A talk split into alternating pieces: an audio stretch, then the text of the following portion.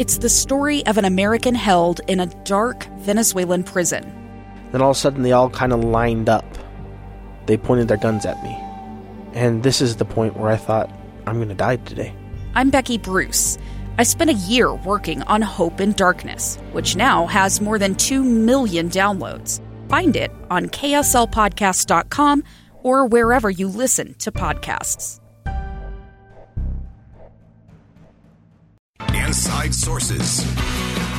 Welcome back, everyone. Final segment today on Inside Sources here on KSL News Radio. I am Boyd Matheson, opinion editor at the Deseret News, and a lot of you weighing in uh, today on the high school sports. Uh, obviously, that's the uh, the big question: Will they continue? And then, who will be allowed in the stands? Uh, earlier on in the program, as we were discussing this, uh, I said, you know, it it just seems a little odd to me that we're just going to let the uh, only the parents come in to these games. I, I think they are for the students, not the parents.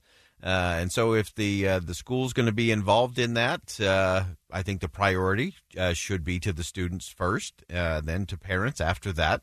And uh, anyway, it has lit up the text line. Our Utah Community Credit Union KSL text line has been fired up with a lot of very interesting takes.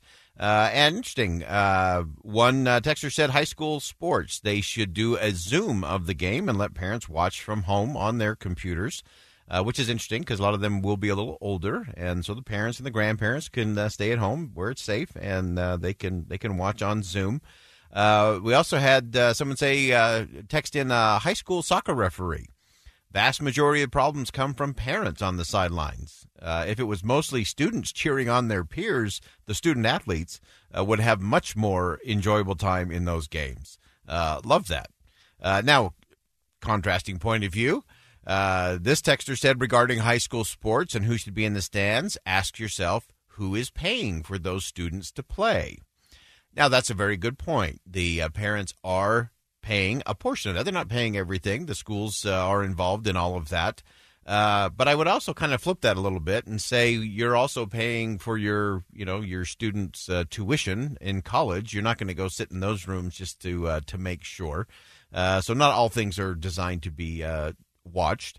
So anyway, it, it's really interesting who who should be in the stands and who shouldn't. Who are these games really for? If they're for the student athletes and if they're for the student body, um, I think that should be the priority.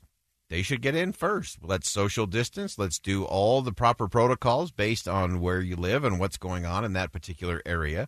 And uh, again, I think we just have to be careful we don't get to the default of, oh, this is a parent's thing. Uh, because what is the purpose? What are we trying to do here?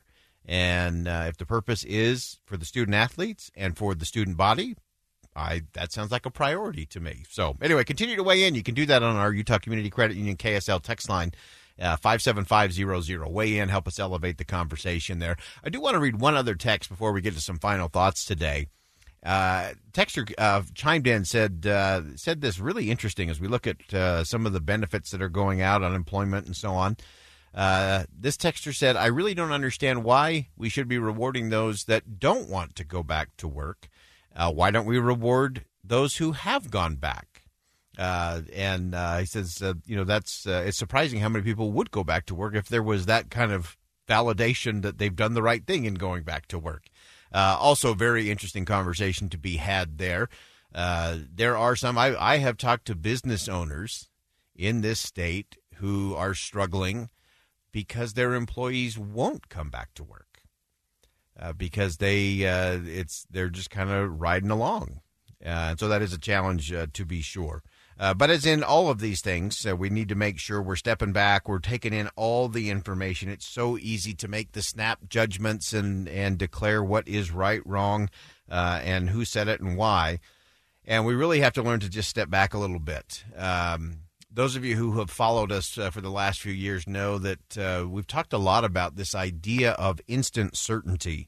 You know, we live in this world where it, it is instant everything from our microphone, uh, microwaves, and Uber Eats, uh, instant meals, instant delivery, instant access to information. Uh, for me, the most troubling of all the instants that we have in the world is instant certainty. Uh, instant certainty is the enemy of truth and it is a barrier to trust. And all those working in the uh, the news media recognize uh, that this can be a real challenge. We see, especially on the national level, it's so easy to just jump to those quick conclusions uh, and declare it that this is the way it is. And often we find out, and we found out on so many things that what we were so certain about in the beginning was simply not true in the end. And, and so, learning to suspend judgment is, is such an important thing.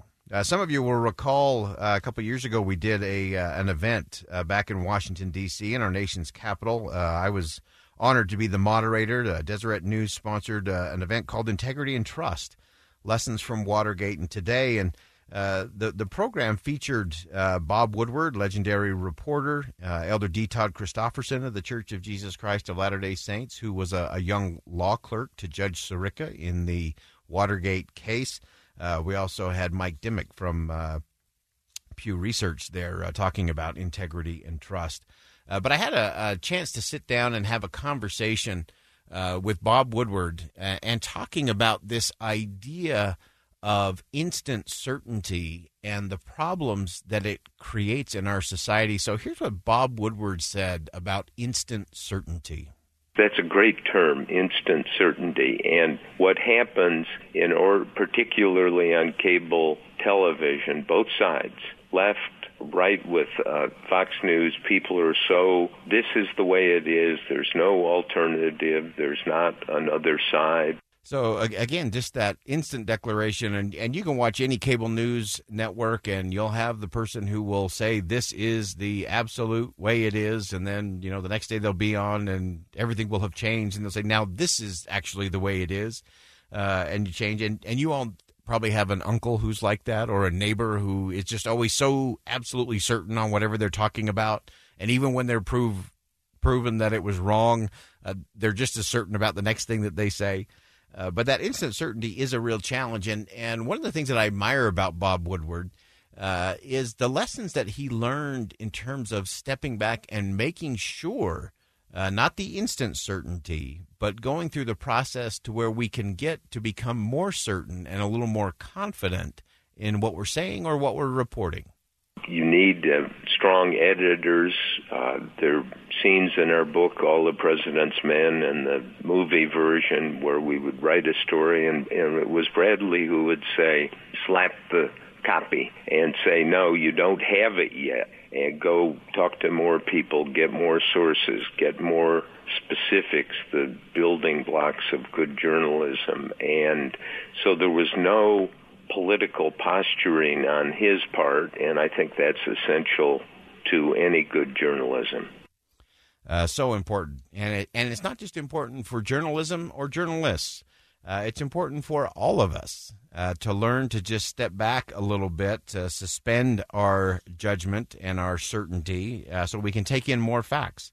Uh, one of the other things that Bob Woodward said to me in a in a separate conversation uh, he said, restraint always works. That is such a good lesson for all of us. Uh, just because you can say something doesn't mean you should. Just because you can do something doesn't mean you should. And learning to step back and set the personal ego aside uh, makes a difference. For me, I found that uh, checking my instant certainty at the door uh, does wonders to foster more constructive conversations and uh, not so amazingly, it takes me to ideas and opinions and, and truth that I had never thought about before. And we have to be, that takes a, a deal of uh, humility to go along with that willingness to suspend judgment, suspend that instant certainty. And so as we learn to, to embrace uncertainty, uh, to have that humility, that courageous vulnerability, being able to say, I don't know being able to say, tell me more, or even, I hadn't even considered that. Uh, you want to build trust in your organization, in your family, in your relationship? Uh, try that. Uh, leads to a much better view of the truth. So, as we learn to suspend judgment, it not only creates space for truth to be discovered, it's actually the only path that leads us to learning, to understanding, and to trust. We all need that in our institutions, in our government, in our business, in our individual lives. We need instant trust. Work on it. I'm Boyd Matheson, opinion editor of the Deseret News. Thanks for joining us today. See something that inspires, say something that uplifts, and do something today that makes a difference. I'm Dave Cawley, investigative journalist and host of the podcast Cold. Don't miss Cold's new season three, where I look into the unsolved disappearance of Sheree Warren, a woman last seen leaving her job at a Salt Lake City office in 1985. Police cast suspicion on Sheree's estranged husband and boyfriend, but never made any arrests or recovered Sheree's remains. Find Cold Season 3, The Search for Sheree, anywhere you get your podcasts.